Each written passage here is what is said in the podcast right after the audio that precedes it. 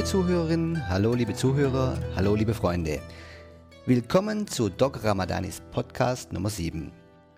Vorausschicken möchte ich, dass ich mich unheimlich über die vielfältige Resonanz auf diesen Podcast freue und ich hoffe euch auch zukünftig mit vielen interessanten Themen äh, einige Denkanstöße liefern zu können und vielleicht etwas von unserer Arbeit an euch weitergeben zu können. Heute melde ich mich ganz alleine aus meiner kleinen Praxis in Neu-Ulm-Fuhl und möchte mich zu dem Thema äußern, mit dem viele Patienten zu mir kommen. Viele Patienten fragen mich irgendwann, Doc, wie werde ich eigentlich glücklich?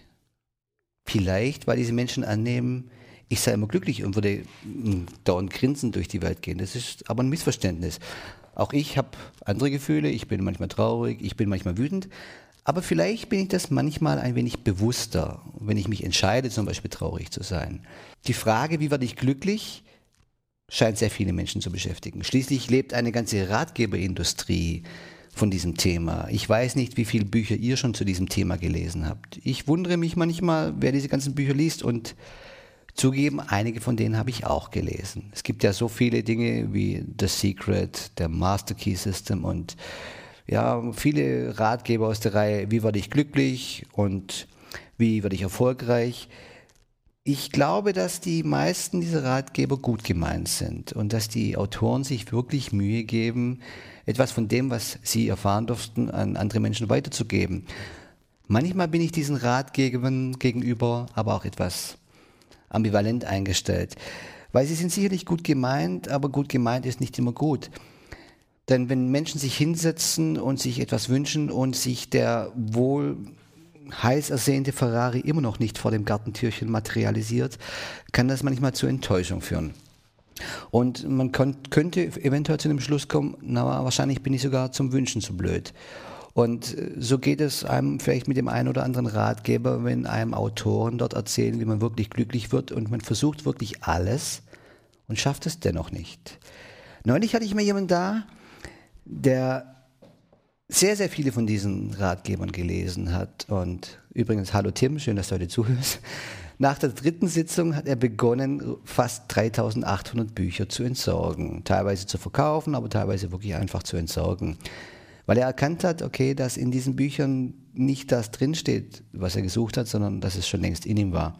Aber die Frage nach dem Glücklichsein oder vielleicht nach dem Glücklichwerden ist natürlich völlig berechtigt. Jeder Mensch sollte glücklich werden können, sollte ein erfülltes Leben leben können. Und die Frage nach dem Glück beschäftigt schon seit Jahrhunderten viele Philosophen und ich bin sicherlich nicht der Erste, der jetzt auch in diesem neuen Zeitalter versucht, sich dazu zu äußern. Aber da stellt sich ja erstmal die Frage, was ist Glück eigentlich? Oder was ist glücklich sein? Ich habe mir die Frage natürlich auch schon selbst sehr oft gestellt und habe viel darüber gelesen, aber so eine richtige universelle Definition habe ich noch nicht gefunden. Selbst bei Wikipedia steht nichts drin.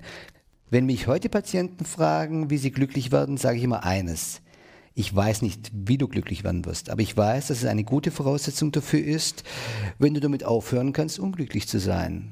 Weil das ist meistens eine gute Voraussetzung. Und da möchte ich auf einen kleinen Ratgeber zurückgreifen, der weltberühmt wurde und obwohl schon älter, aktueller denn je ist. Das ist das Büchlein Anleitung zum Unglücklichsein von Paul Watzlawick. Und weil er aus dem Jahre 1983 stammte, könnte er eventuell schon etwas in Vergessenheit geraten sein. Aber das Buch ist wirklich aktueller denn je. Ich weiß nicht, wer von euch Paul Watzlawick schon kennt. Ich halte ihn für einen der besten Autoren in dem Bereich der lösungsorientierten Psychotherapie und einen wunderbaren Schreiber. Der wurde 1920 in Villach-Kärnten geboren und gestorben ist er 2007 in Palo Alto in Kalifornien. Er hat äh, studiert Philosophie und Sprachen. Er hat sich ausbilden lassen in Psychotherapie am C.G. Jung Institut in Zürich. Und von 1957 bis 1960 war er Professor für Psychotherapie in El Salvador. Von 1960 an war er dann Forschungsbeauftragter am Mental Research Institute, also einer Forschungsinstitution in Palo Alto, Kalifornien. Außerdem hat er an der Stanford University unterrichtet. Wie gesagt, dieser kleine Ratgeber, Anleitung zum Unglücklichsein, stammt aus dem Jahr 1983. Er beinhaltet aber heute, genauso wie schon vor mehr als 20 Jahren, so viel Wahrheit Und es ist nur zu amüsant zu lesen, wie sich Paul Watzlawick damals mit diesem kleinen Büchlein gegen all diese Ratgeber vielleicht ja, aufgemacht hat, die die Titel trugen, ja, wie führe ich eine perfekte Ehe oder wie werde ich glücklich. Und mit dieser Anleitung zum Unglücklichsein führt er uns auf wirklich humorvolle Art und Weise vor, wie man unglücklich bleiben kann, wenn man das möchte, wenn man sich dazu entschieden hat.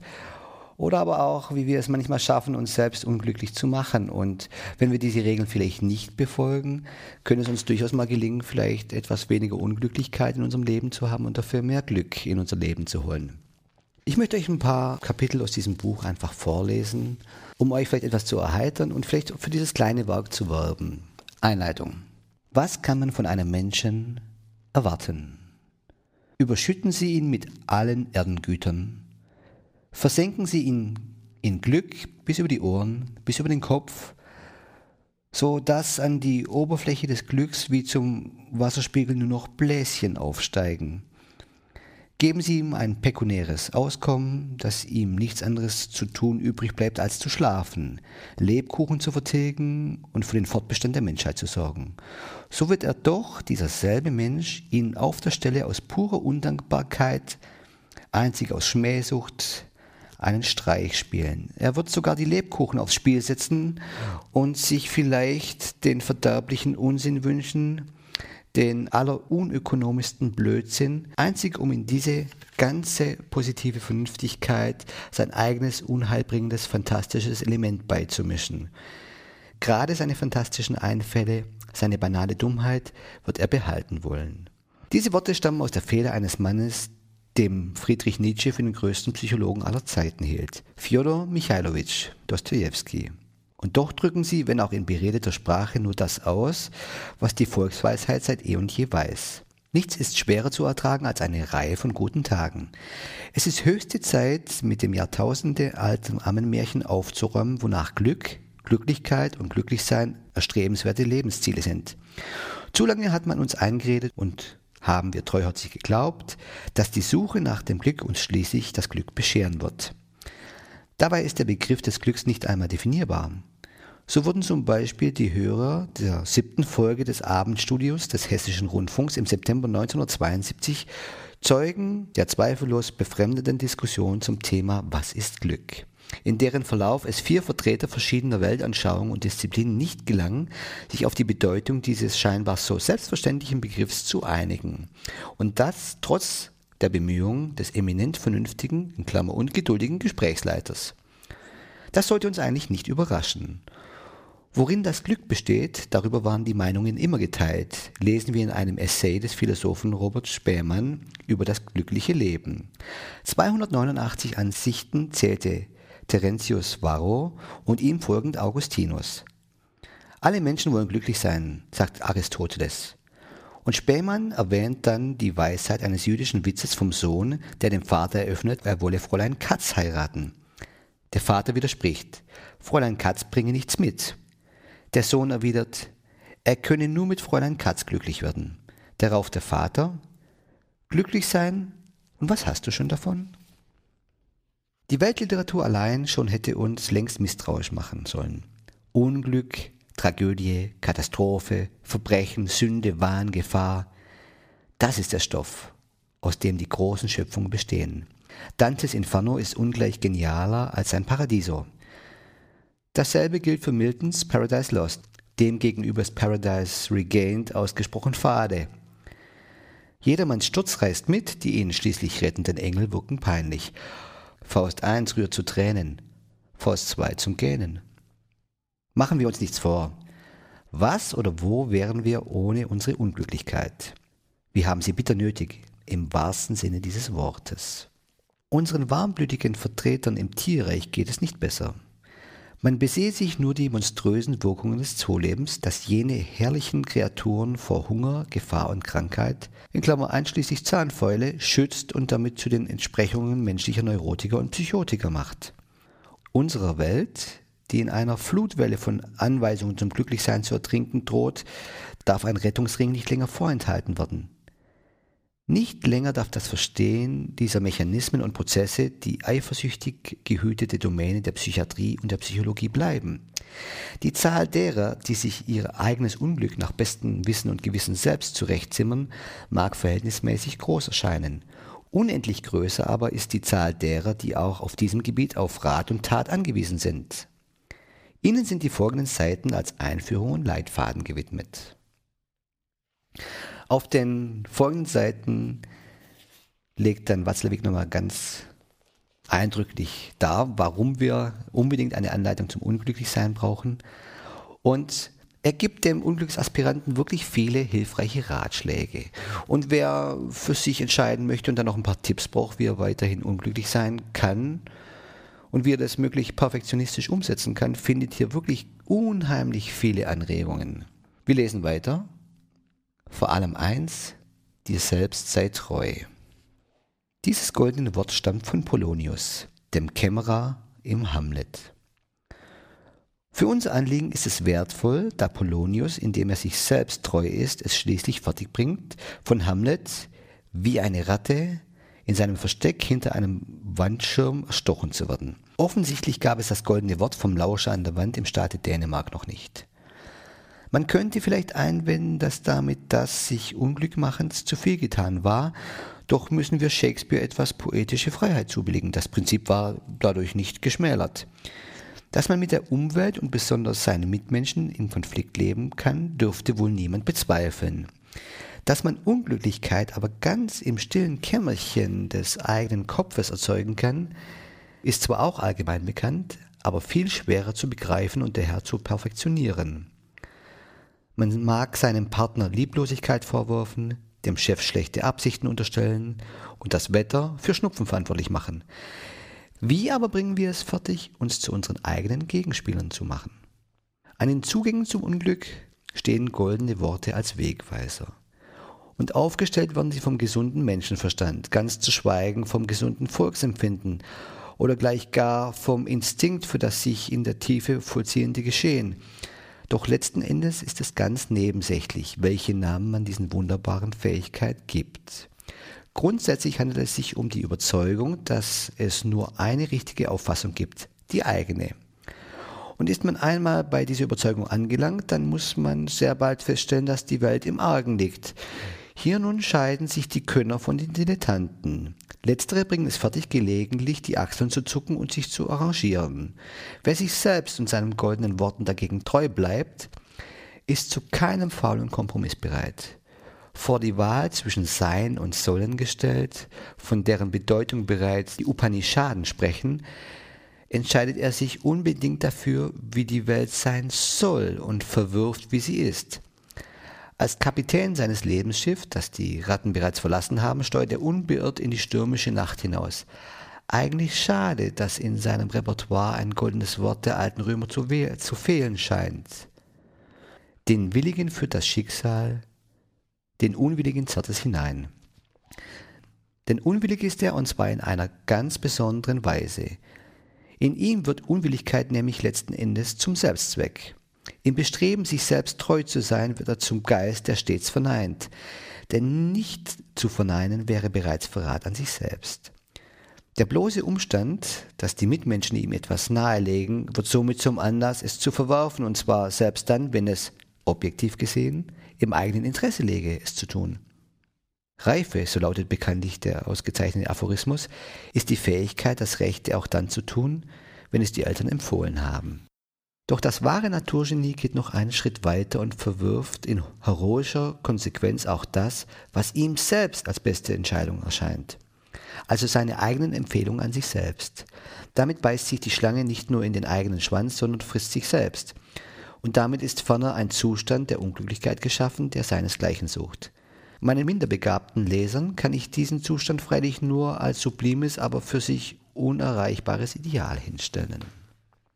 Vielleicht kennt ihr die einen oder anderen Leute, die es so immer schaffen, quasi sich selbst dort draußen die Welt irgendwie unglücklich zu machen. Weil wenn man durch die Welt geht mit einem idealisierten, perfektionistischen Sollzustand, wie es sein soll, dann scheint einem dieser Ist-Zustand, in dem man gerade lebt, immer irgendwie defizitär und eigentlich unertragbar zu erscheinen. Und dann baut sich natürlich eine riesen Diskrepanz auf und ich denke immer, oh Gott, oh Gott, oh Gott, ist das alles furchtbar hier. Und dort drüben ist das wundervolle Paradies. Und so muss es sein. Und es gibt keine andere Art und Weise, wie es sein kann. Und am schlimmsten ist es noch, wenn man glaubt, andere Leute würden diesen perfektionistischen, idealisierten Sollzustand sogar leben. Und noch idealer ist es, wenn man sogar Prominente hat, die einem das immer verkaufen wollen, sie hätten genau das erreicht dann passiert nämlich immer genau das, dass man einfach merkt, ich versuche da hinzukommen und so muss es eigentlich sein. Und auch wenn es noch so irreal erscheint, dass man das erreichen könnte, man muss das eigene Leben immer als Katastrophe betrachten. Ob dieser Sollzustand wirklich überhaupt zu erreichen ist und ob der auch wirklich sinnvoll ist oder ob vielleicht nicht andere Dinge viel sinnvoller wären, wie an manche Leute empfehlen oder wie man vielleicht insgeheim auch selber weiß, das interessiert sie nicht. Nein, nur wenn ich dahin komme, kann ich glücklich werden. Somit ist das Unglück einfach im Hier und Jetzt vorprogrammiert und man kann sich natürlich immer sagen, ja, mein Leben ist so furchtbar. Aber es gibt natürlich ganz, ganz viele Mechanismen, um unglücklich zu bleiben oder unglücklich zu werden. Vielleicht kennt ihr auch die Menschen, die immer ähm, in der Vergangenheit hängen und auch diese Vergangenheit immer dafür hernehmen, um auch heute unglücklich zu sein. So quasi Leute, die uns in der Praxis auch hypnotisieren wollen, die sagen, ich hatte eine schwere Kindheit, deswegen kann ich heute nicht glücklich sein. Oder weil mein Lehrer mich in der Grundschule so schlecht behandelt hat, äh, kann aus heute aus mir nichts werden. Da muss man ja fast aufpassen, dass einem das eigene Gehirn das nicht einfach so durchwinkt. Dabei sind die beiden Aussagen völlig unabhängig voneinander. Und nur weil es uns jemand mit einem Weil verknüpft präsentiert, heißt es noch lange nicht, dass das richtig ist. Aber es gibt Leute, die schaffen es wirklich, sich so immer in ihre Unglücklichkeit hinein zu hypnotisieren. Watzlawick stellt es auch ganz toll dar in dem Kapitel Vier Spiele mit der Vergangenheit. Ich lese weiter. Die Zeit heilt angeblich Wunden und Schmerzen. Das mag zutreffen, brauchen Sie aber nicht abzuschrecken. Es ist nämlich durchaus möglich, sich gegen diesen Einfluss der Zeit abzuschirmen und die Vergangenheit zu einer Quelle von Unglücklichkeit zu machen. Dazu stehen uns mindestens vier seit Urzeiten bekannte Mechanismen zur Verfügung. Er stellt dort vier Mechanismen vor, wie man das schaffen kann. Einer fällt, gefällt mir ganz besonders gut. Das schicksalhafte Glas Bier. In einem seiner Filme, The Fatal Glass of Beer, zeigt ein Altmeister der amerikanischen Filmkomik, W.C. Fields, den erschröcklichen, unaufhaltsamen Niedergang eines jungen Mannes, der der Versuchung nicht widerstehen kann, sein erstes Glas Bier zu trinken. Der warnend erhobene, in Klammer, wenn auch vor unterdrücktem Lachen leicht zitternde Zeigefinger ist nicht zu übersehen. Die Tat ist kurz, die Reue lang. Und wie lang? Man denke nur an unsere biblische Urmutter, Eva, und ein kleines bisschen Apfel. Diese Fatalität hat ihre unleugbaren Vorteile, die bisher schamhaft verschwiegen wurden, in unserem aufgeklärten Zeitalter aber nicht länger verheimlicht werden dürfen. Reue hin, Reue her. Für unser Thema ist es viel wichtiger, dass die nie wieder gut zu machenden folgenden ersten Glases Bier alle weiteren Gläser, wenn auch schon nicht entschuldigen, so doch zwingend begründen. Anders ausgedrückt, schön, man steht schuldbeladen da, man hätte es damals besser wissen sollen, aber jetzt ist es zu spät. Damals sündigte man, jetzt ist man das Opfer des eigenen Fehltritts. Ideal ist diese Form der Unglücklichkeitskonstruktion freilich nicht, nur passabel. Vielleicht kennt ihr jemanden, bei dem das genauso ist, so quasi, damals habe ich was falsch gemacht, mein Leben ist verwirkt, ich sag's mal so, ich habe verschissen, jetzt ist nichts mehr zu machen, ich hätte es damals besser wissen müssen, jetzt ist nichts mehr daran zu drehen. Ist ein rührendes Missverständnis. Man kann jeden Tag irgendetwas ändern. Aber es gibt Leute, die schaffen es wirklich aufgrund eines Ereignisses, das in der Vergangenheit liegt, wo sie anscheinend mal etwas falsch gemacht haben, bis in die heutige Zeit einfach in dieser Problemhypnose rumzurennen. Und die Leute denken auch immer, okay, wer A sagt, muss auch B sagen. Das stimmt aber gar nicht. Wer A sagt, kann auch sagen, nach einer gewissen Zeit, hey, A war falsch. Aber das gelingt nicht jedem und so entscheiden manche Leute doch eher in ihrem Unglück zu verharren. Watzlawick schreibt dann weiter, suchen wir daher nach Verfeinerungen. Was, wenn wir am ursprünglichen Ereignis unbeteiligt sind? Wenn uns niemand der Mithilfe beschuldigen kann? Kein Zweifel, dann sind wir reine Opfer. Und es soll nur jemand versuchen, an unserem Opferstatus zu rütteln oder gar zu erwarten, dass wir etwas dagegen unternehmen. Was uns Gott, Welt, Schicksal, Natur Chromosomen und Hormone, Gesellschaft, Eltern, Verwandte, Polizei, Lehrer, Ärzte, Chefs oder besonders Freunde antaten, wiegt so schwer, dass die bloße Insinuation, vielleicht etwas dagegen tun zu können, schon eine Beleidigung ist.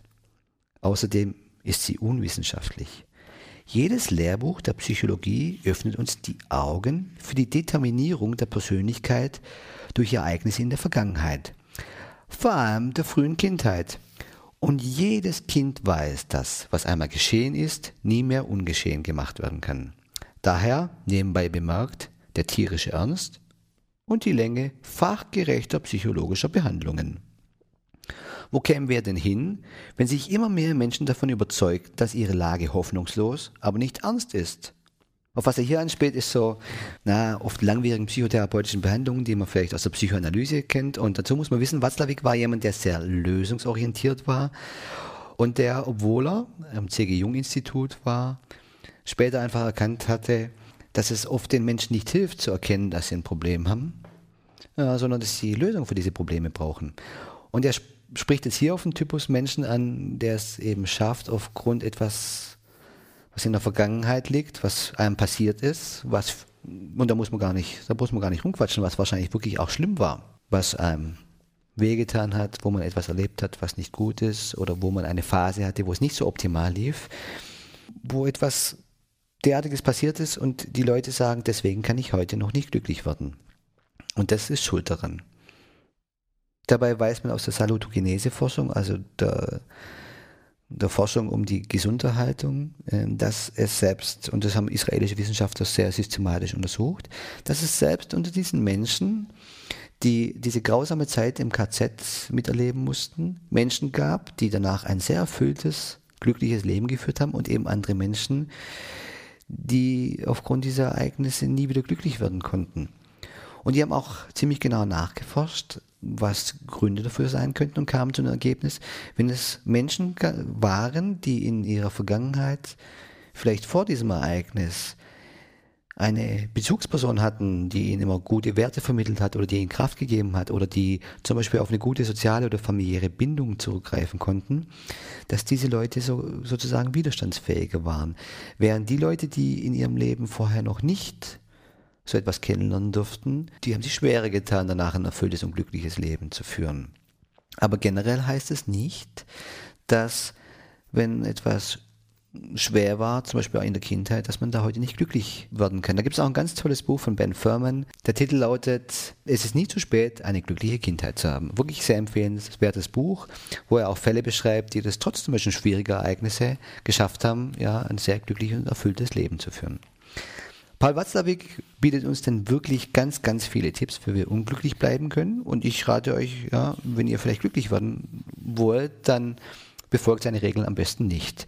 Und eine Geschichte aus diesem Buch ist sehr berühmt geworden. Ich möchte sie aber trotzdem noch vorlesen. Das ist nämlich die Geschichte mit dem Hammer. Ein Mann will ein Bild aufhängen. Den Nagel hat er, nicht aber den Hammer. Der Nachbar hat einen. Also beschließt unser Mann hinüberzugehen und ihn auszuborgen. Doch da kommt ihm ein Zweifel. Was, wenn der Nachbar mir den Hammer nicht leihen will? Gestern schon grüßte er mich nur so flüchtig. Vielleicht war er in Eile, aber vielleicht war die Eile nur vorgeschützt und er hat etwas gegen mich. Und was? Ich habe ihm nichts angetan. Der bildet sich da etwas ein. Wenn jemand von mir ein Werkzeug borgen wollte, ich gäbe es ihm sofort. Und warum er nicht? Wie kann man einem Mitmenschen einen so einfachen Gefallen abschlagen? Leute wie dieser Kerl vergiften einem das Leben. Und dann bildet er sich noch ein, ich sei auf ihn angewiesen, bloß weil er einen Hammer hat. Jetzt reicht's mir aber wirklich. Und so stummt er hinüber, läutet der Nachbar öffnet, doch noch bevor er guten Tag sagen kann, schreit ihn unser Mann an, behalten Sie Ihren Hammer, Sie Rüpel. Die Wirkung ist großartig, die Technik verhältnismäßig einfach, wenn auch keineswegs neu. Und er beschreibt dann einfach so, wie wir uns vielleicht im Kopfkino oft Filme drehen, wo wir glauben zu wissen, was andere Menschen über uns denken. Und das ist wirklich etwas, was ich sehr, sehr häufig sehe. Wenn man sich mal überlegt, wie viel seiner persönlichen Zeit man über sich selbst nachdenkt, dann ist es doch eigentlich ja fast anmaßend, dass man denken könnte, andere Menschen könnten so viel Zeit verbringen, über einen selbst nachzudenken. Und oft zeigt sich da, dass man eben einfach im Kopfkino weiterdreht und dann oft dieses, mm, ja, diese Szenen, die man da entwickelt, eben in eine eher ungewünschte Richtung gehen und man sich irgendwelche Dinge ausmalt, die meist zum persönlichen Nachteil sind oder wo man sich dann danach als abgewertet oder minderwertig erlebt. Aber er macht auch hier ganz toll weiter, wenn er schreibt, auch der virtuosesten Anwendung jener Technik sind natürlich Grenzen gesetzt und die Moral von der Geschichte mit dem Hammer ist keine Ausnahme. Der Soziologe Howard Hickman von der Colorado Universität spricht in diesem Zusammenhang von der unspezifischen Besonderheit, non-specific particular, und deren Rückanwendung auf den Partner. Laut ihm neigen Ehefrauen zum Beispiel dazu, aus einem Nebenzimmer Was ist das zu rufen. Sie erwarten, dass der Mann aufsteht und hinübergeht, um herauszufinden, was sie meint, und in dieser Erwartung werden sie selten enttäuscht. Einem ihm befreundeten Ehemann gelang es aber, dieser archetypischen Situation einen neuen Dreh zu verleihen, indem er den Spieß umkehrte. Er saß in seinem Studienzimmer, als seine Frau quer durch das Haus rief, ist es angekommen? Obwohl der Mann keine Ahnung hatte, was es war, antwortete er, ja. Darauf wollte sie wissen, und wo hast du es hingetan? Und er rief zurück, zu den anderen. Zum ersten Mal in seiner Ehe konnte er darauf stundenlang ungestört arbeiten. Und damit können wir uns endlich der Praxis des bisher Erklärten zuwenden. Wir haben begriffen, dass die für unsere Zwecke unerlässliche Herbeiführung jedes Zustands, in dem die rechte Hand nicht weiß, was die linke tut, erlernt werden kann. Hierzu bietet sich eine Reihe von Übungen an. Übung Nummer eins: Setzen Sie sich in einen bequemen Sessel, möglichst mit Armstützen, schließen Sie die Augen und stellen Sie sich vor, in eine reife, saftige Zitrone zu beißen. Mit etwas Übung wird Ihnen die imaginäre Zitrone bald das wirkliche Wasser im Munde zusammenlaufen lassen. Das ist das, was Hypnotherapeuten kennen. Man stellt sich etwas vor und natürlich reagiert der Körper dann drauf. Übung Nummer zwei. Bleiben Sie im Sessel sitzen, weiterhin mit geschlossenen Augen und verschieben Sie Ihre Aufmerksamkeit von der Zitrone auf Ihre Schuhe. Es dürfte nicht lange dauern und Sie werden bemerken, wie unbequem es eigentlich ist, Schuhe zu tragen. Gleichgültig, wie gut sie bisher zu passen schienen, Sie werden nun Druckpunkte bemerken und sich plötzlich auch anderer Unannehmlichkeiten bewusst werden, wie Brennen, Reiben, Krümmen der Zehen, Hitze oder Kälte und dergleichen. Üben Sie bis das bisher selbstverständliche und bedeutungslose Tragen von Schuhen ausgesprochen unangenehm wird. Kaufen Sie sich dann neue Schuhe und bemerken Sie, wie sie im Laden einwandfrei zu passen schienen, nach kurzem Tragen aber dieselben Beschwerden erzeugen wie die alten. Übung Nummer drei: Im Sessel sitzend blicken Sie bitte durchs Fenster in den Himmel. Mit etwas Geschick werden Sie in Ihrem Blickfeld bald zahlreiche winzige, bläschenartige Kreise wahrnehmen, die bei Stillhalten der Augen langsam nach unten sinken, beim Zwinkern aber wieder nach oben hinaufschnellen. Ich weiß nicht, wer von euch das auch schon gesehen hat. Ich habe das schon oft beobachtet. Bemerken Sie ferner, dass diese Kreise immer zahlreicher und größer zu werden scheinen, je mehr Sie sich auf sie konzentrieren. Erwägen Sie die Möglichkeit, dass es sich um eine gefährliche Erkrankung handelt, denn wenn die Kreise einmal Ihr ganzes Gesichtsfeld auffüllen, werden Sie äußerst sehbehindert sein. Gehen Sie zum Augenarzt. Er wird Ihnen zu erklären versuchen, dass es sich um die ganz harmlosen Mouche volantes handelt. Nehmen Sie dann entweder an, dass er Masern hatte, als die Krankheit in der Universitätsaugenklinik den Medizinstudenten seines Jahrgangs erklärt wurde, oder dass er Sie aus reiner Nächstenliebe nicht vom unheilbaren Verlauf Ihrer Erkrankung informieren will. Übung Nummer 4. Sollte die Sache mit den Muschwuland nicht recht klappen, so brauchen Sie die Flinte noch lange nicht ins Korn zu werfen. Unsere Ohren bieten eine gleichwertige Ausweichlesung. Gehen Sie in einen möglichst stillen Raum und stellen Sie fest, dass Sie plötzlich ein Summen, Surren, leichtes Pfeifen oder ein ähnliches, einen ähnlichen gleichbleibenden Ton in Ihren Ohren feststellen können. Unter normalen Alltagsbedingungen ist der Ton zwar durch die Umweltgeräusche überdeckt, mit entsprechender Hingabe dürften Sie es aber fertigbringen, den Ton immer häufiger und lauter wahrzunehmen. Gehen Sie schließlich zum Arzt. Von hier ab gilt Übung Nummer drei, mit der Ausnahme, dass der Arzt die Sache als normalen Tinnitus verharmlosen wollen wird. Besondere Anweisung für Medizinstudenten Übungen 3 und 4 entfallen für Sie. Sie sind ohne dies genügend damit beschäftigt, in sich die 5000 Symptome zu entdecken, auf denen sich die Diagnostik der inneren Medizin allein aufbaut. Von den anderen ärztlichen Spezialgebieten ganz zu schweigen. Übung Nummer 5. Sie sind nun hinlänglich ausgebildet und offensichtlich auch talentiert, um ihre Fähigkeiten vom eigenen Körper auf die Umwelt zu übertragen. Beginnen wir mit der Verkehrsampel. Sie dürften bereits bemerkt haben, dass Sie die Neigung haben, so lange grün zu sein, bis Sie daherkommen und dann genau zu jenem Zeitpunkt von gelb auf rot zu wechseln, an dem Sie es nicht mehr riskieren können, doch noch über die Kreuzung zu fahren. Widerstehen Sie den Einflüsterungen Ihrer Vernunft, wonach Sie mindestens ebenso oft auf grüne wie auf rote Ampeln stoßen, und der Erfolg ist verbürgt. Ohne zu wissen, wie Sie es eigentlich fertigbringen, werden Sie jede rote Ampel zum bereits erlittenen Ungemach addieren, jede grüne dagegen ignorieren. Sehr bald werden Sie sich des Eindrucks nicht erwehren können, dass hier höhere, ihnen feindlich gesinnte Mächte ihre Unwesen treiben, deren Einfluss sich außerdem keineswegs auf ihren Wohnort beschränkt, sondern ihnen mühelos nach Oslo oder Los Angeles folgt. Sollten Sie nicht Auto fahren, so können Sie ersatzweise entdecken, dass die Schlange, in der Sie vor dem Post- oder Bankschalter stehen, immer die langsamste ist. Oder dass Ihr Flugzeug immer an dem von der Schalterhalle am weitesten entfernten Ausgang wartet. Er spricht dann natürlich vieles an, was Hypnotherapeuten kennen. Nämlich wir richten unsere Aufmerksamkeit auf eine bestimmte Weise.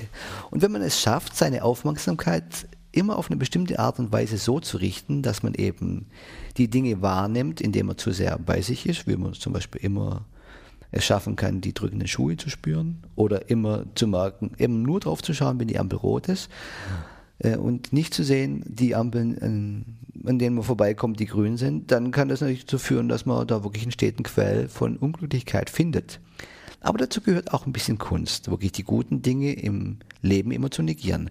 Aber es gibt Menschen, die schaffen es wirklich, alles Gute, was in ihrem Leben passiert, zu übersehen und aber auch wirklich alles an vermeintlich Schlechtem zu erkennen. Aber er gibt hier weitere Tipps und auch weitere Übungen, die ich euch nicht vorenthalten möchte. Übung Nummer 6. Sie wissen nun um das Walten dunkler Mächte. Dieses Wissen ermöglicht Ihnen nun weitere wichtige Entdeckungen, denn ihr Blick ist nun geschärft für erstaunliche Zusammenhänge, die der dumpfen, ungeschulten Alltagsintelligenz entgehen. Untersuchen Sie Ihre Haustür sorgfältig, bis Sie einen Kratzer finden, den Sie bisher noch nie gesehen haben. Fragen Sie sich nach seiner Bedeutung. Ist es ein Gaunerzinken, das Resultat eines versuchten Einbruchs, eine absichtliche Beschädigung Ihres Eigentums, ein besonderes Zeichen, um Sie irgendwie zu identifizieren?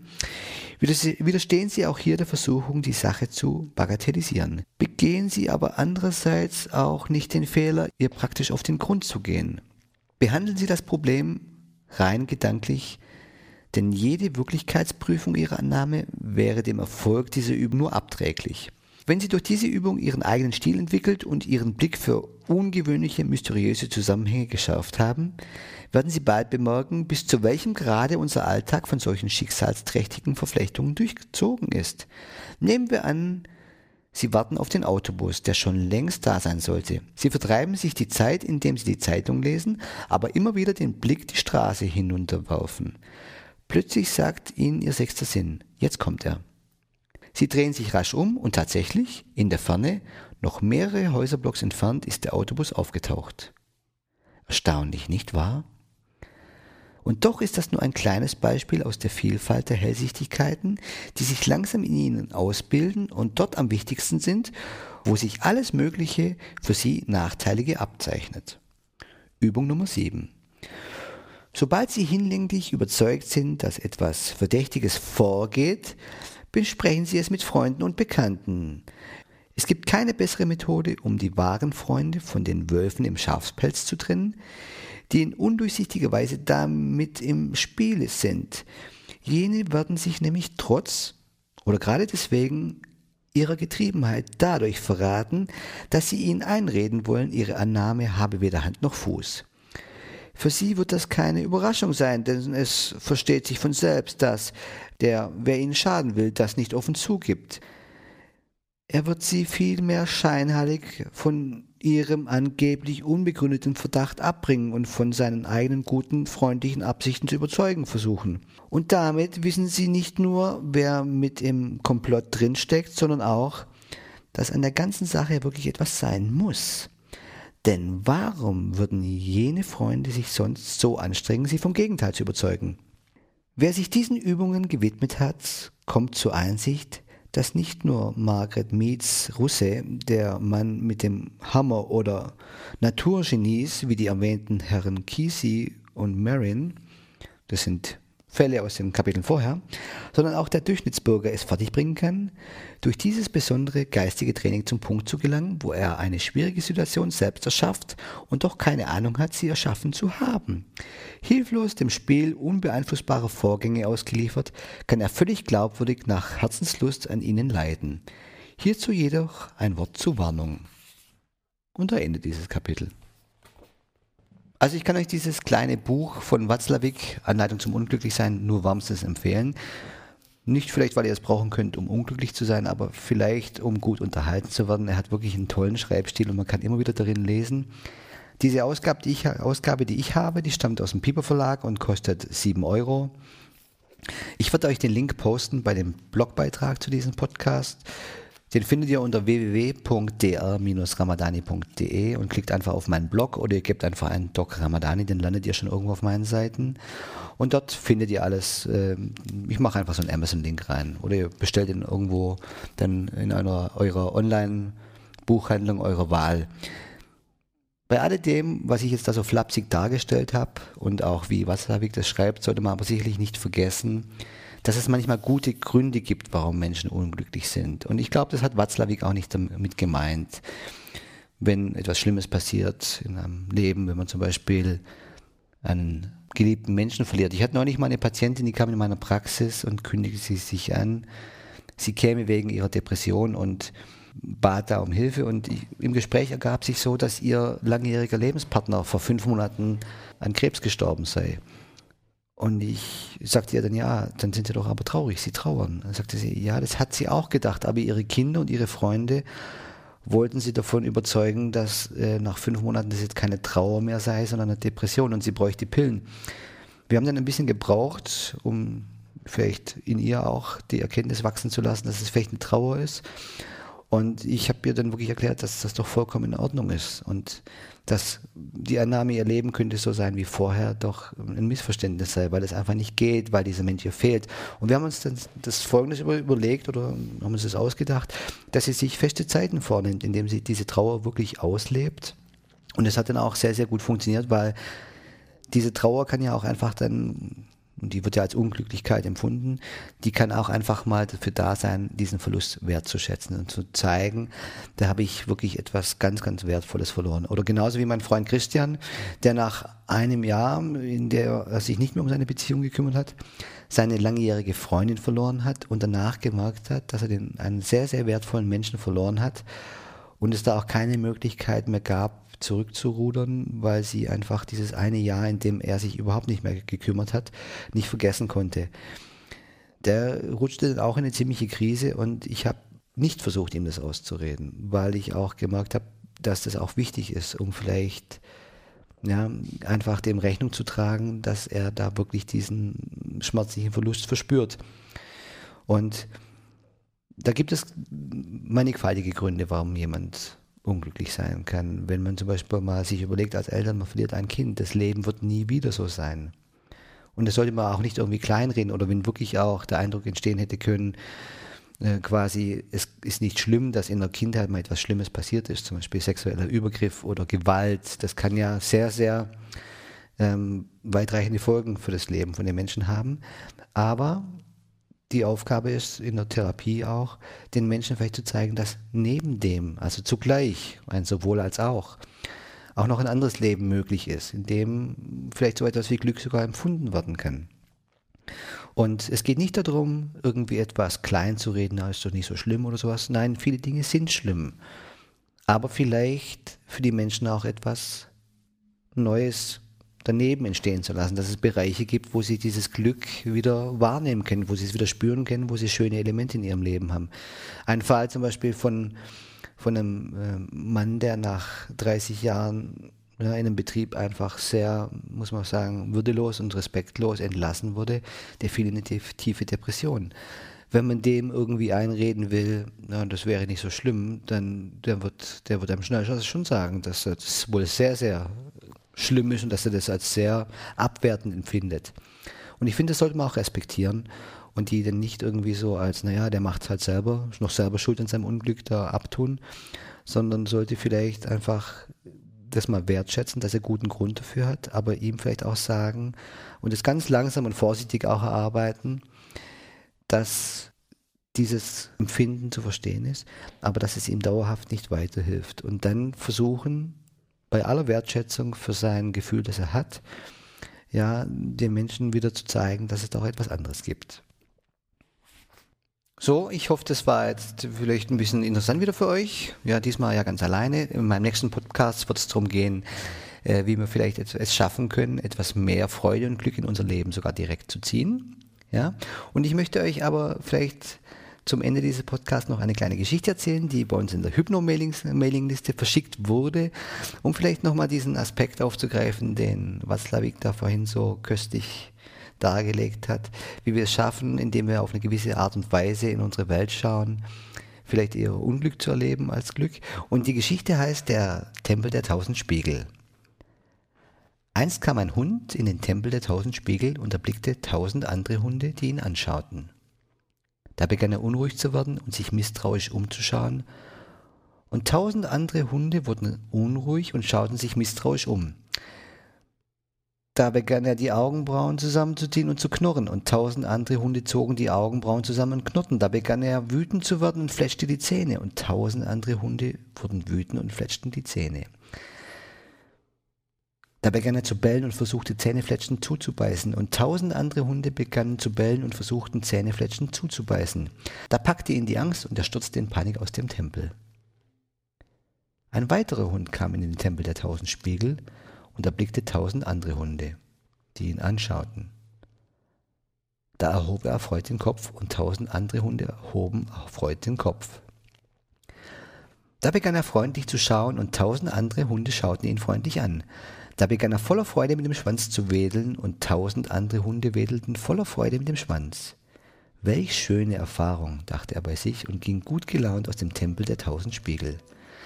In diesem Sinne wünsche ich euch viel Spaß in eurem Tempel der tausend Spiegel da draußen und verbleibe bis zum nächsten Mal. Tschüss, ciao und bye bye, euer Doc Ramadani.